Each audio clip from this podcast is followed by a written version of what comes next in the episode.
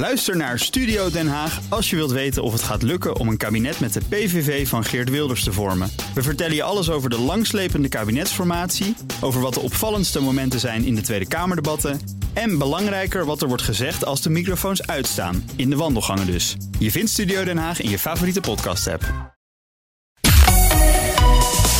BNR Nieuwsradio. Boekenstein en de Wijk. Hugo Rijksma.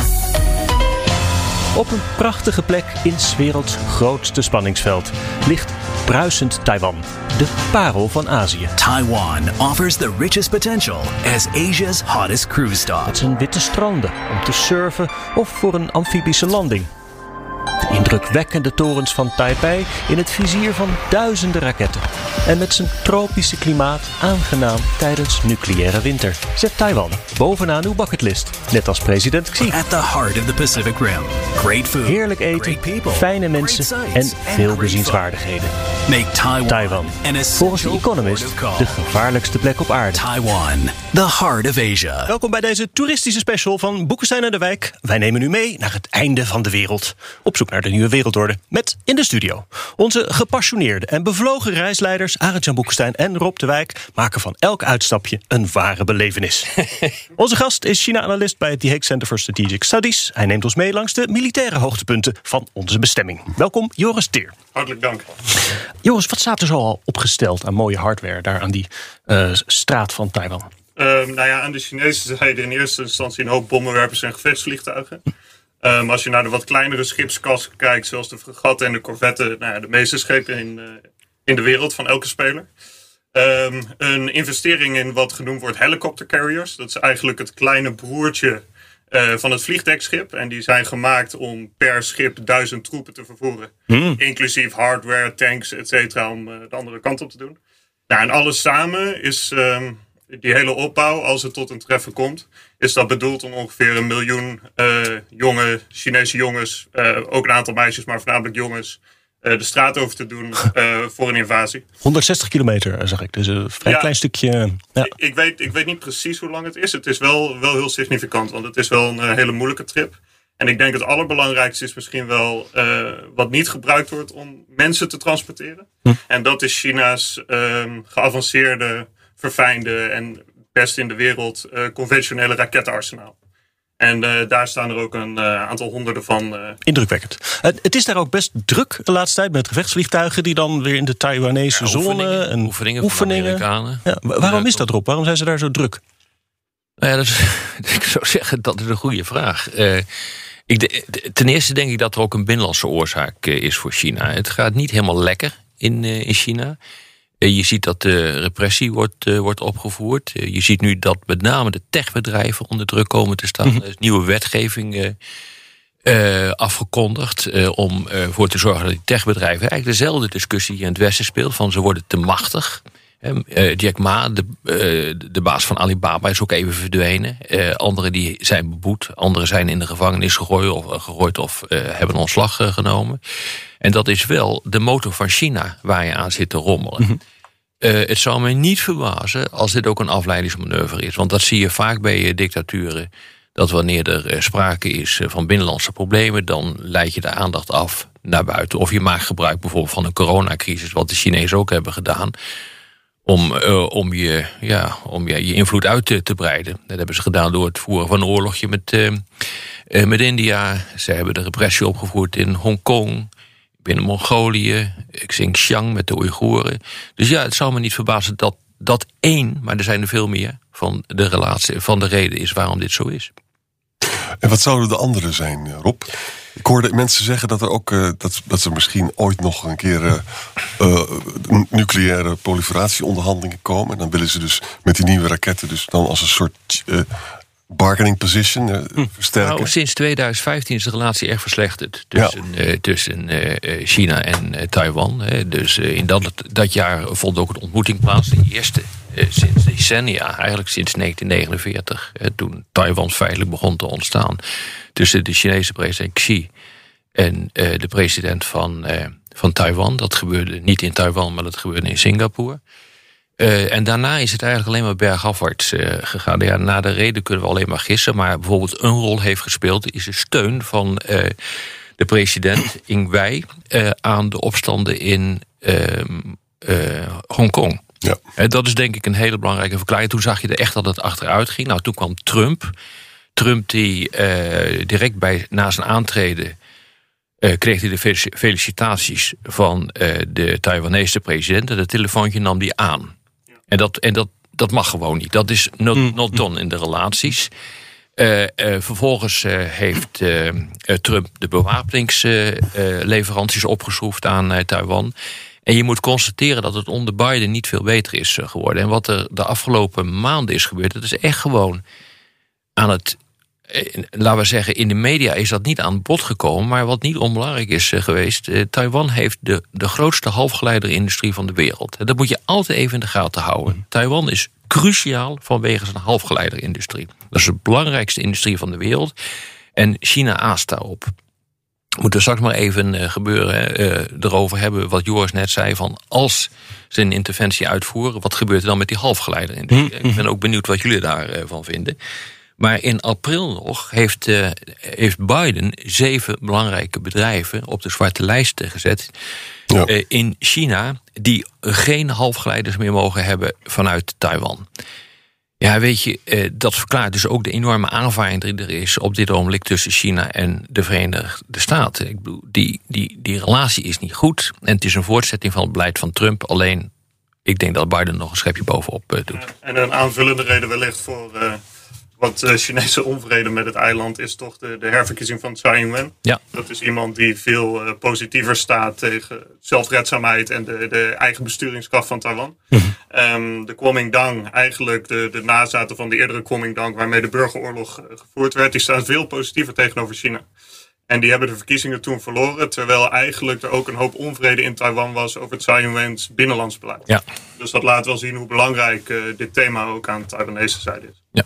Maar denken jullie, is het denkbaar hè, dat uh, Xi een bloedbad over heeft voor de halfgeleiders en voor het bezit? Ja, maar nou ja, dat is het. Ik weet niet, Joris, hoe jij erover denkt, maar als dat gaat gebeuren, uh, die industrie is cruciaal. Uh, de Chinezen moeten die halfgeleiders hebben. Maar dat geldt ook voor bijvoorbeeld Nederland.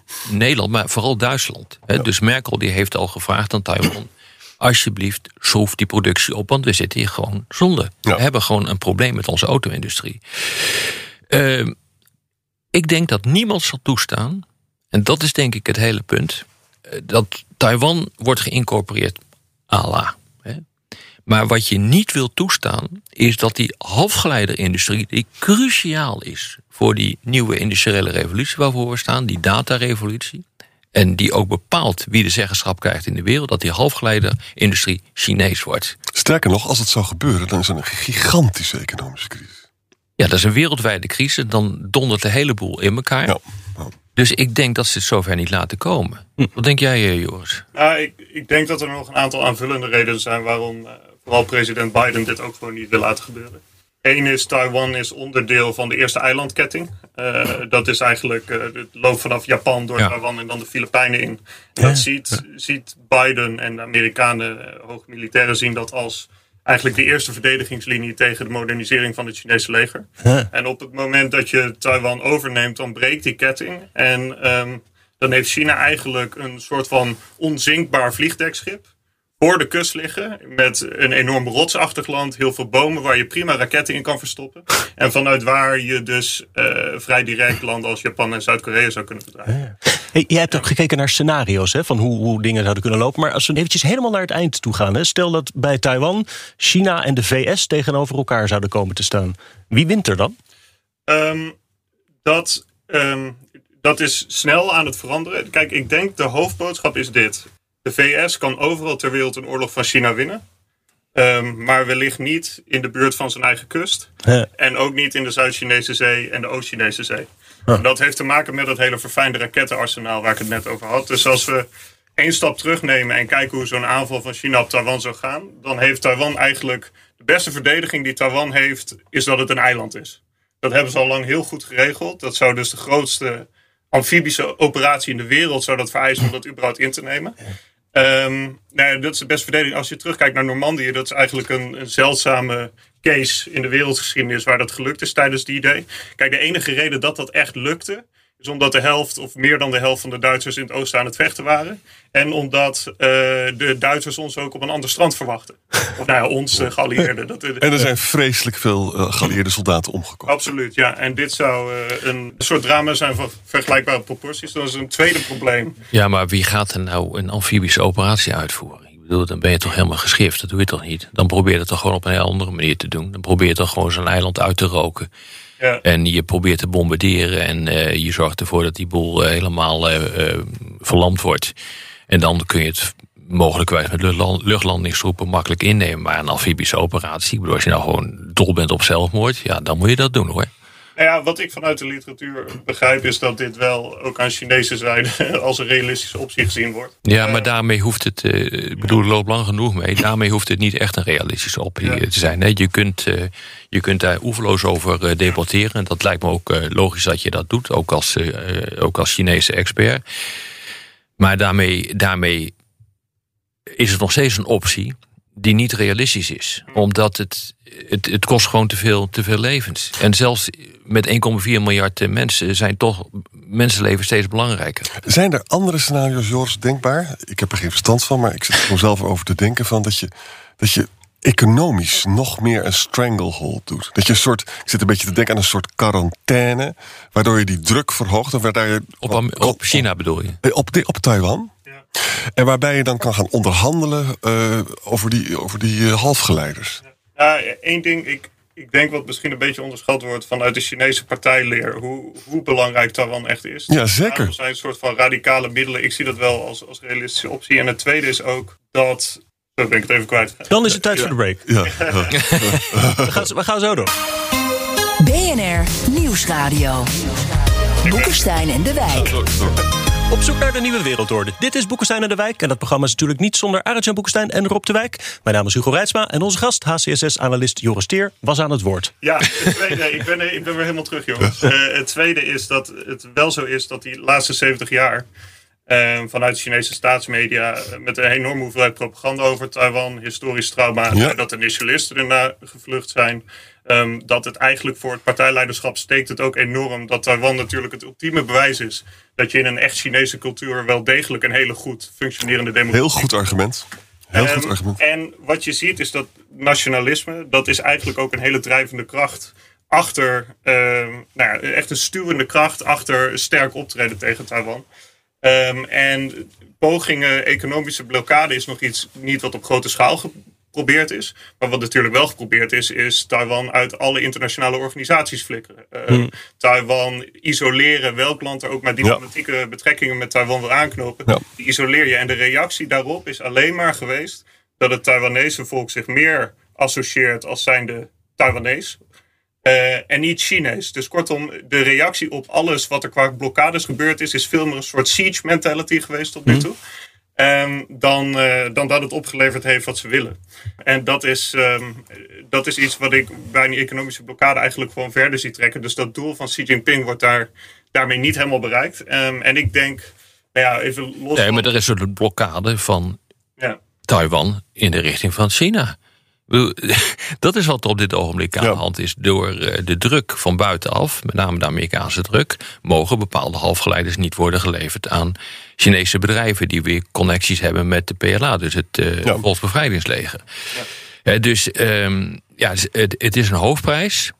En tegelijkertijd kun je er niet aankomen. Want ik ben ervan overtuigd. stel je voor dat er inderdaad een scenario is, hè, wat Joris beschrijft, dat je dus een eh, aanval gaat, gaat inzetten. En dat door middel van een amfibische operatie of wat dan ook, dat, uh, dat eiland probeert te veroveren. Nou, ik ben er echt van overtuigd dat die hele halfgeleiderindustrie dan wordt vernietigd. Mm. Hij heeft in ieder geval ASML ook weer wat te doen. Die kan dan weer nieuwe machines bouwen, maar ergens anders in de wereld. Maar dat, dat gaat. Dat, dat gaat gewoon gebeuren. Dat kan bijna niet anders. Ik zag deze week een, een rapport van een, een, Amerikaanse denktank. Die hadden een wargame gedaan met het scenario dat eh, China een, een eilandje van Taiwan, gewoon zo'n atol ergens wat daar dan in de Zuid-Chinese zee ligt, dat die dat bezetten. Ja. En dan is de vraag, ja, wat, doe je, wat doet Amerika dan? Hoe jaag je ze weer weg? Zonder dat het escaleert in een volledige oorlog. En daar kwamen ze eigenlijk niet zo goed uit. Nou ja, je kan blokkeren. Je kan dus de, China heeft uh, ongelooflijke het belang bij goede aanvoerlijnen, bijvoorbeeld vanuit Afrika, die kan je blokkeren. Maar dan ga je blokkeren niet in de Zuid-Chinese Zee, maar dan ga je dat blokkeren bijvoorbeeld in de staat van Malakka. Ik Ja. wat, dus dat kan bij best. Singapore. Ja, je, je kunt dat, je, daar, daar, zie- daar zie ik wel mogelijkheden voor om dat eh, te doen.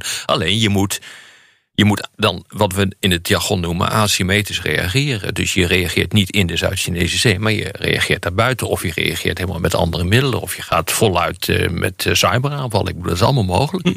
Ja, dus ja, dat zou meer een soort voldongen feit zijn. Je wordt wakker en je mist een eiland.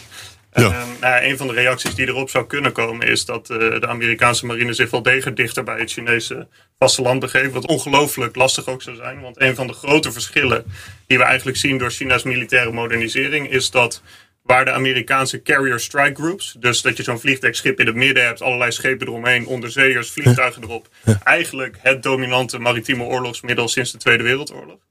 In 96, toen China Taiwan probeerde te intimideren, kon Bill Clinton er gewoon twee tussen leggen. En zeggen: hier kom je niet aan, hier blijf je vanaf. Maar het probleem zit hem echt in dat enorm verfijnde Chinese rakettenarsenaal. Ja. Want die zijn, tegenwoordig, die zijn tegenwoordig precies genoeg om grote schepen te kunnen raken en te laten zinken. En als je, nou ja, dus het scenario van een Verenigde Staten, een interventie van Amerikaanse zijde is dat zij vanaf Japan komen met, nou, laten we De zevende vloot, de toch? zevende vloot, 50 tot 70 schepen, een hoop vliegtuigen erop. Ehm, maar dat, dat is allemaal over water van afstand. En je moet die vliegtuigen vanaf zo'n vliegtuigschip daarna vervolgens daar de lucht in sturen. Om dat echt eh, blijvend te kunnen doen. Ehm, en op het moment dat zij eigenlijk die troefkaart, nou ja, die oude dominantie die je had, namelijk die Carrier Strike Group kunnen bedreigen, eh, bedreigen dan, ehm, dan heb je wel een heel erg probleem. Dus de vreemde situatie is eigenlijk. Ik denk dat Rob's skepsis over een, het succes van een amfibische situatie terecht is. Ik weet niet of de Chinezen in een soort ideologische bevlogenheid het toch doen. Maar zijn skepsis over het succes is enorm terecht. Zo'n amfibische eh, invasie kan ook eigenlijk alleen maar in april en oktober, omdat het de rest van het jaar te hard regent, te hard waait. En er alle allerlei cyclonen zijn. Nee, maar je, kijk, je hebt helemaal gelijk. En, eh, voor mij, ik heb het al eens eerder hier verteld. eh, Anderhalf jaar geleden heb ik met eh, admiraal Davison gesproken op Hawaii. Dat is een grote baas die zo'n operatie moet uitvoeren. Eh, daar valt ook die zevende vloot eh, onder. En die zei, wij komen daar niet meer in. Dat is gewoon uitgesloten. Maar het punt is, eh, je moet je niet blind staren op die conventionele raketten. Hier, hier speelt gewoon een nucleaire dreiging op de achtergrond. Ja. Dus eh, we hadden er ook over van, wat gaat er dan gebeuren? Hij zegt, maar we varen er toch in. Hij zei, oké. Dus eh, hij zegt, als zij, als zij een carrier met een conventionele raket afschieten, tot zinken brengen, dat kan. Hè, dat is die DS, DF-21D, die, die raket die dat, eh, waar- waarmee dat kan.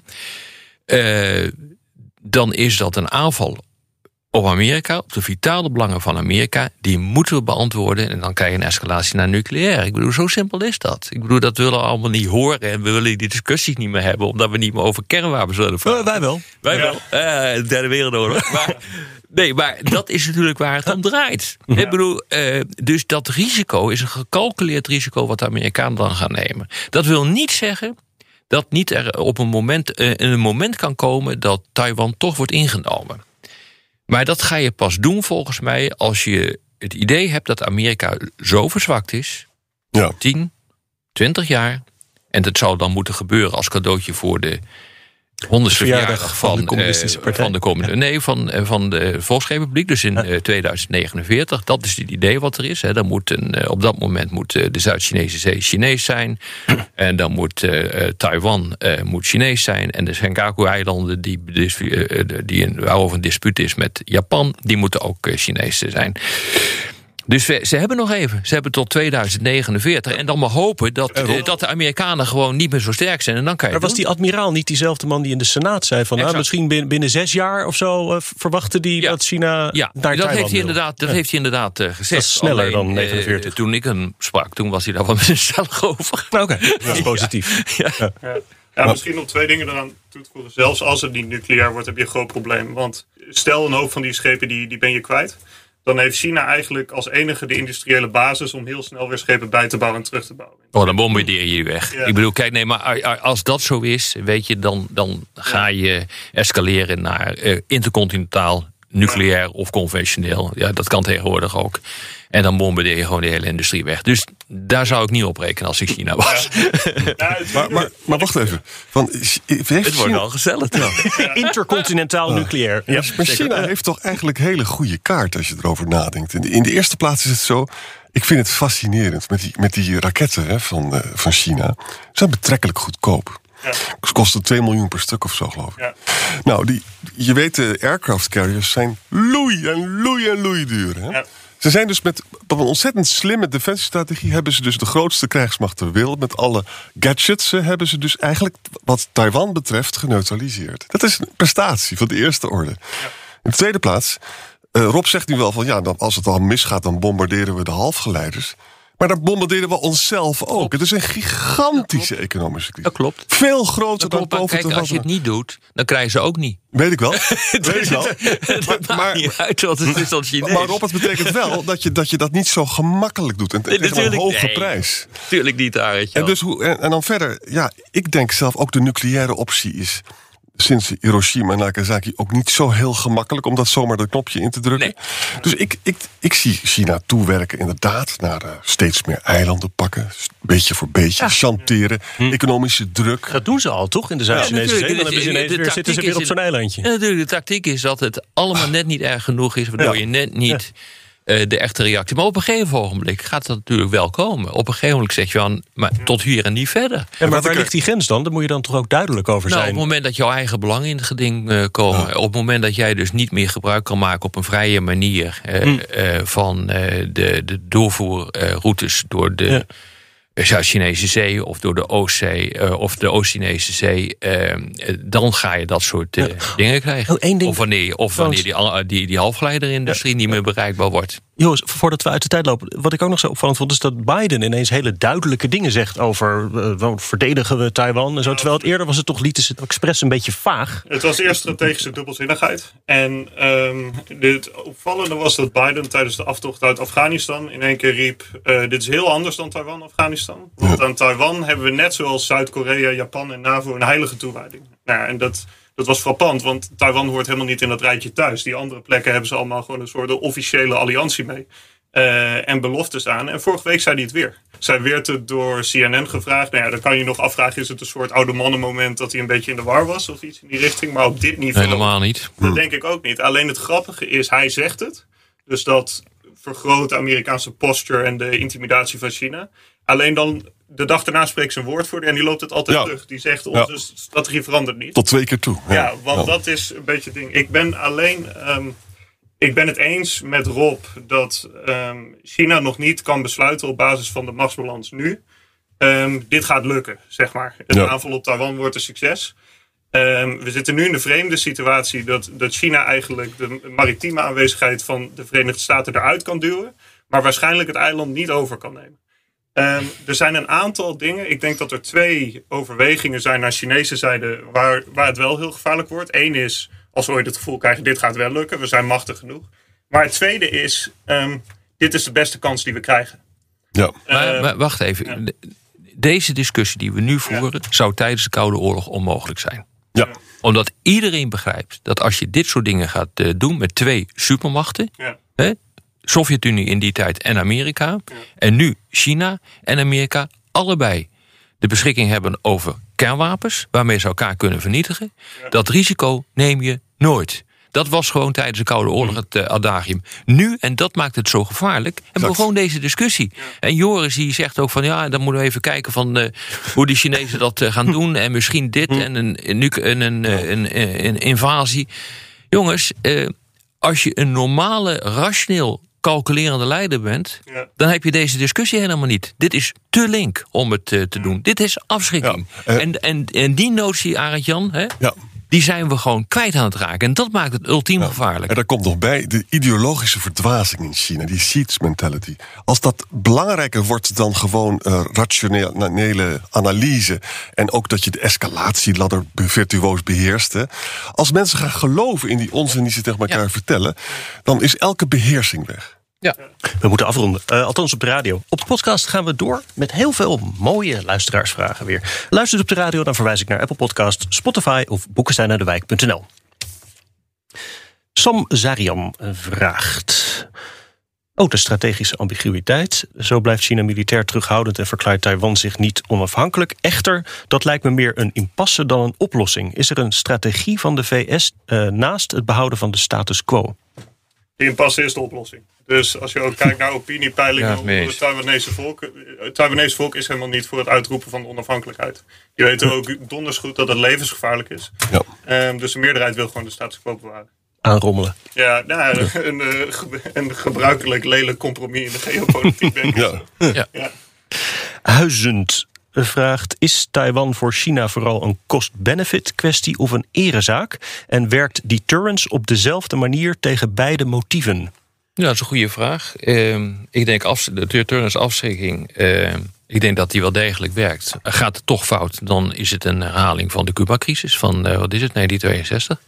Eh, daar is het heel sterk mee vergelijkbaar. Hè. Dan komen de, eh, toen kwamen de Russen eraan, Cuba, de Amerikanen zaten daar. En dat leidde bijna tot een kernwapenoorlog. Dat is echt een. Taiwan heeft alles in zich om een herhaling te worden van de Cuba-crisis. En En, die toen stond echt de wereld op de drempel van een kernwapenoorlog.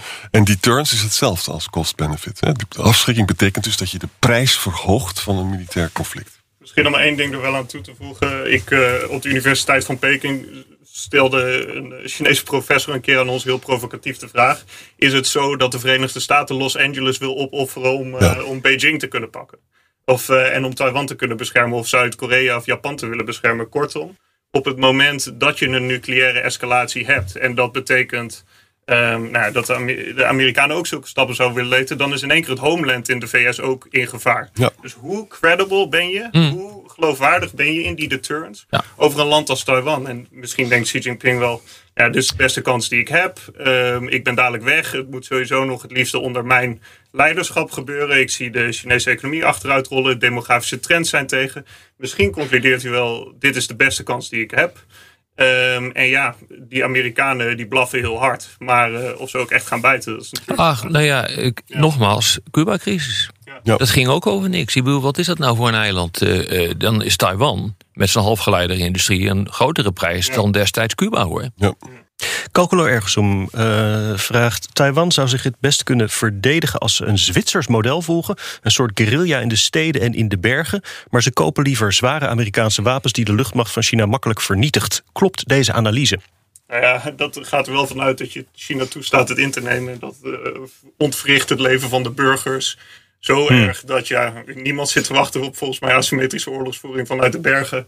Als je ook gewoon een fijne, vrolijke democratie op een eiland kan zijn. Dat is een nadeel. Ja, Ja. ja. Nou ja, kijk, het is een manier om je te kunnen verdedigen. Je ziet dat op dit ogenblik in Polen ook. Je ziet dat in de Baltische Staten. Je ziet overal in de wereld. En dat is een, eh, dat is een reactie op eh, ook die ontwikkelingen op wapengebied. En de moeilijkheden om er nog in te komen. Dat je dus inderdaad, wat Joris noemt, die verfijnde conventionele, maar ook nucleaire wapens hebt. Waardoor je gewoon eigenlijk gebieden niet meer binnen kunt, eh, kunt komen.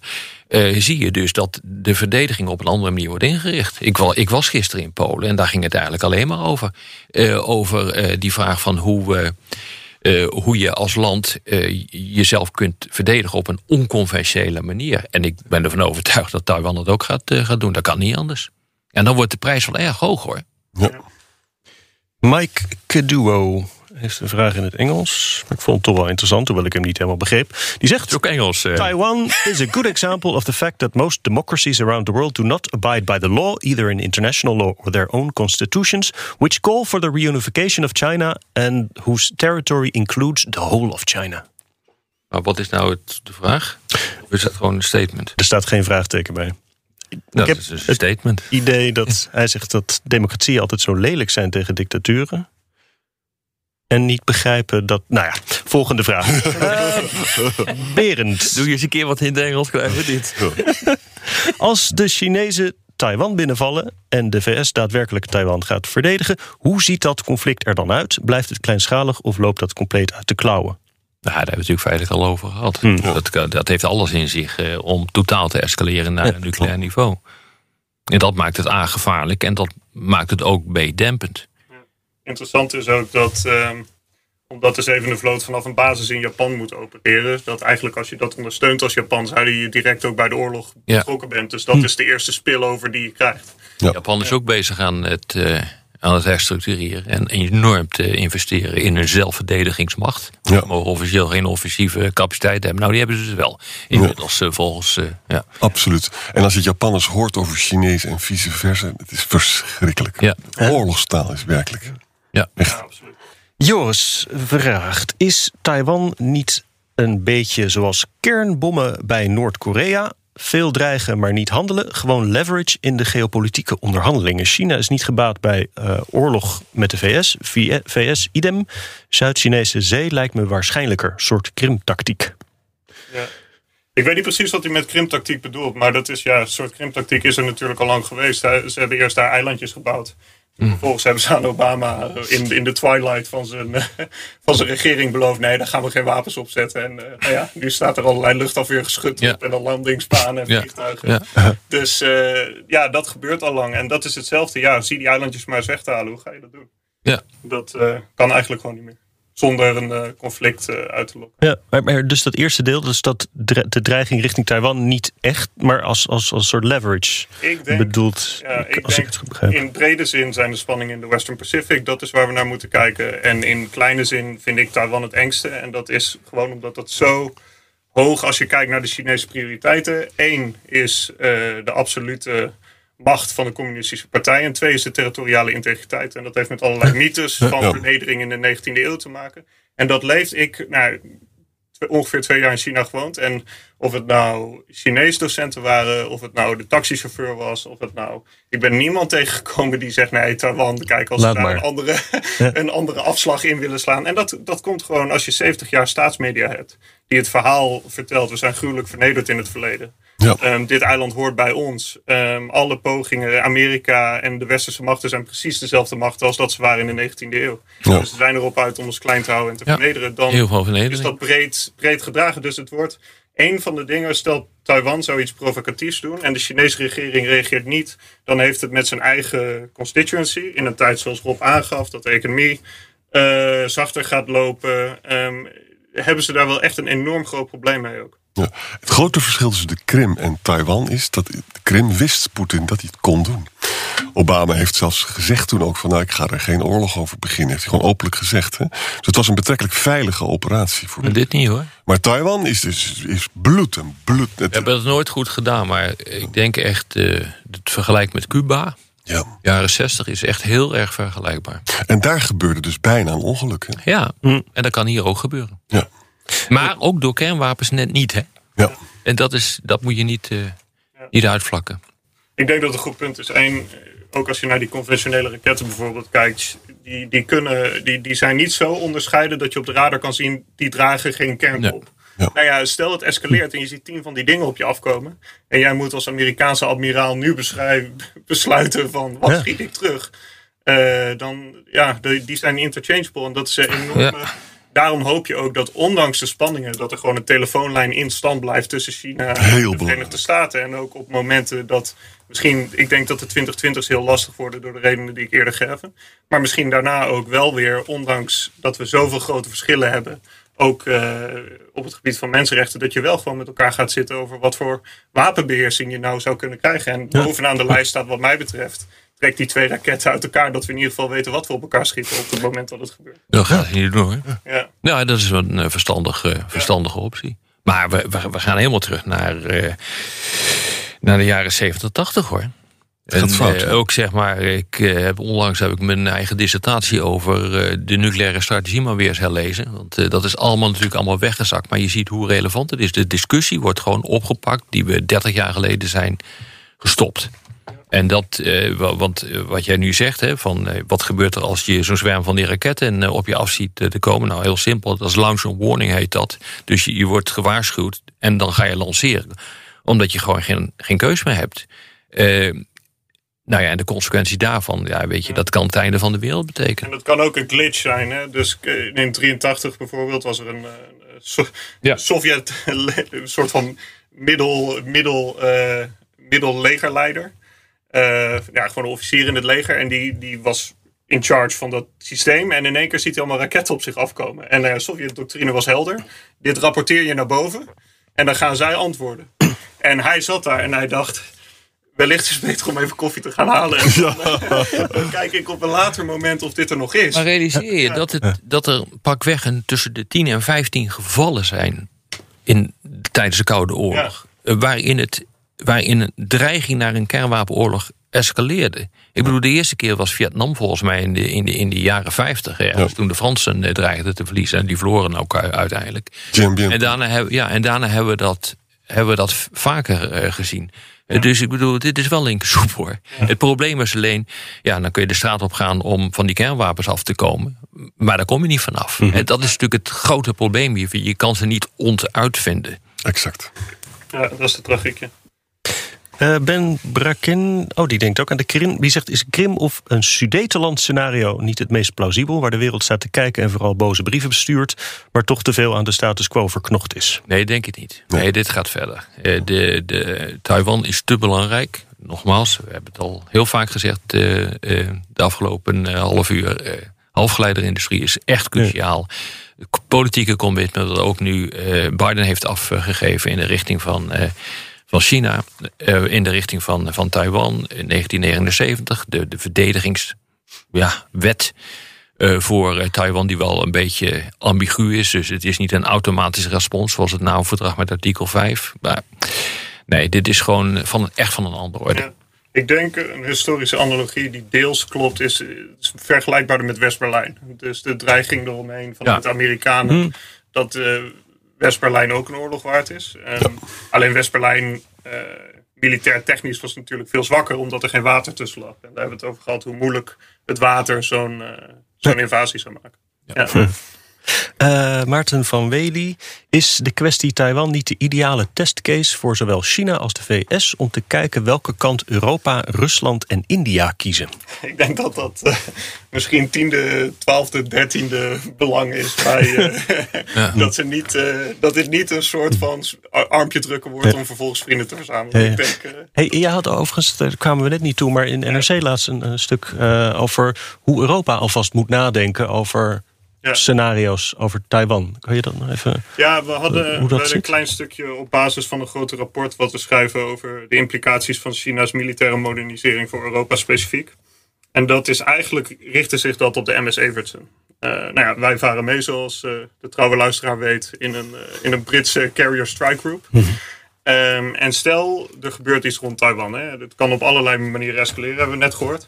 En Joe Biden belt in het midden van de nacht eh, premier Rutte op. En hij zegt, Mark, eh, Mark, zoiets zal het zijn. Rutte. Eh, ja, waarom blokkeren jullie nou niet samen met die Britse Carrier Strike Group de straat van Malakka? Dat is een operatie met een laag risicoprofiel. We vragen niet het onmogelijke van jullie. Ehm, de China's olietoevoer komt er vandaan. Daar zijn ze enorm afhankelijk van.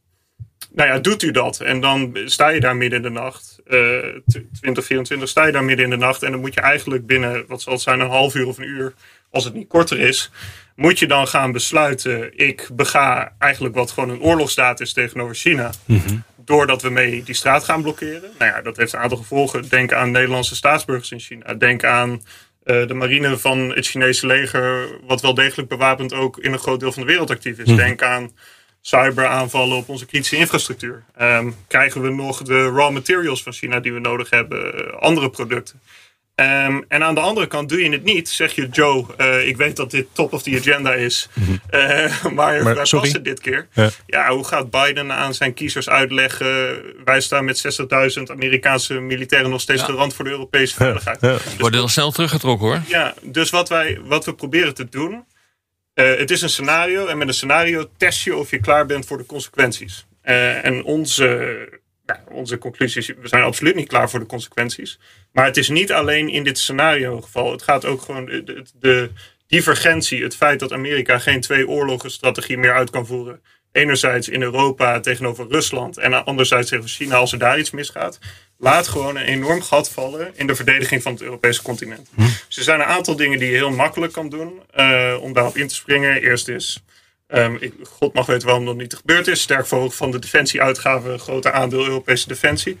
Eh, en het tweede is kijken naar die belangrijke leemtes, die belangrijke gaten die China nog wel degelijk heeft in zijn militaire capabilities. Denk aan de straaljagers, denk aan de anti-onderzeeoorlogvoering. En kijk dan eens naar wat wij hier hebben aan kennissamenwerkingen. Kijk wat het bedrijfsleven doet.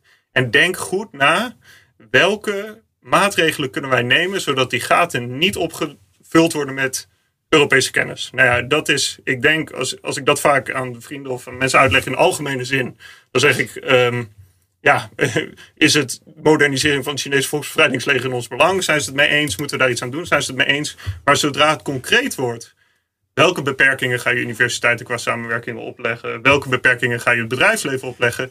Dat is waar de pijn zit. Want dan wil uiteindelijk iedereen gewoon zelf bepalen en denkt, nou, ik heb die overheid niet nodig hiervoor. Hoe groot is het risico echt? Dat is waar het concreet wordt. En dat merk je denk ik in Nederland heel vaak. Dat die discussies waarop het over heeft, die harde competitie tussen grootmachten.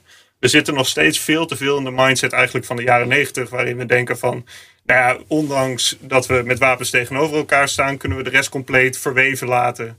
Ehm, wat met een hoop kennis, transportatie gepaard gaat. En ik denk dat dat de mindset change is die je eerst moet voeren. En dan zijn er allerlei concrete maatregelen die je moet nemen om uh, de gevolgen van het dilemma te dempen.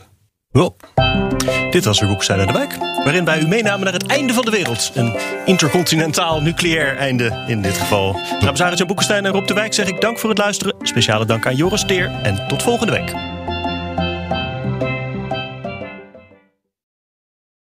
Ook Liesbeth Staats vind je in de BNR-app. Ja, heel handig. Luister live naar Kees en mij tijdens de Daily Move. Dan blijf je ook gelijk op de hoogte van breaking news en het laatste zakelijke nieuws. En daar vind je ook alle BNR-podcasts, waaronder de Perestrooikast. Download nu de gratis BNR-app en blijf scherp.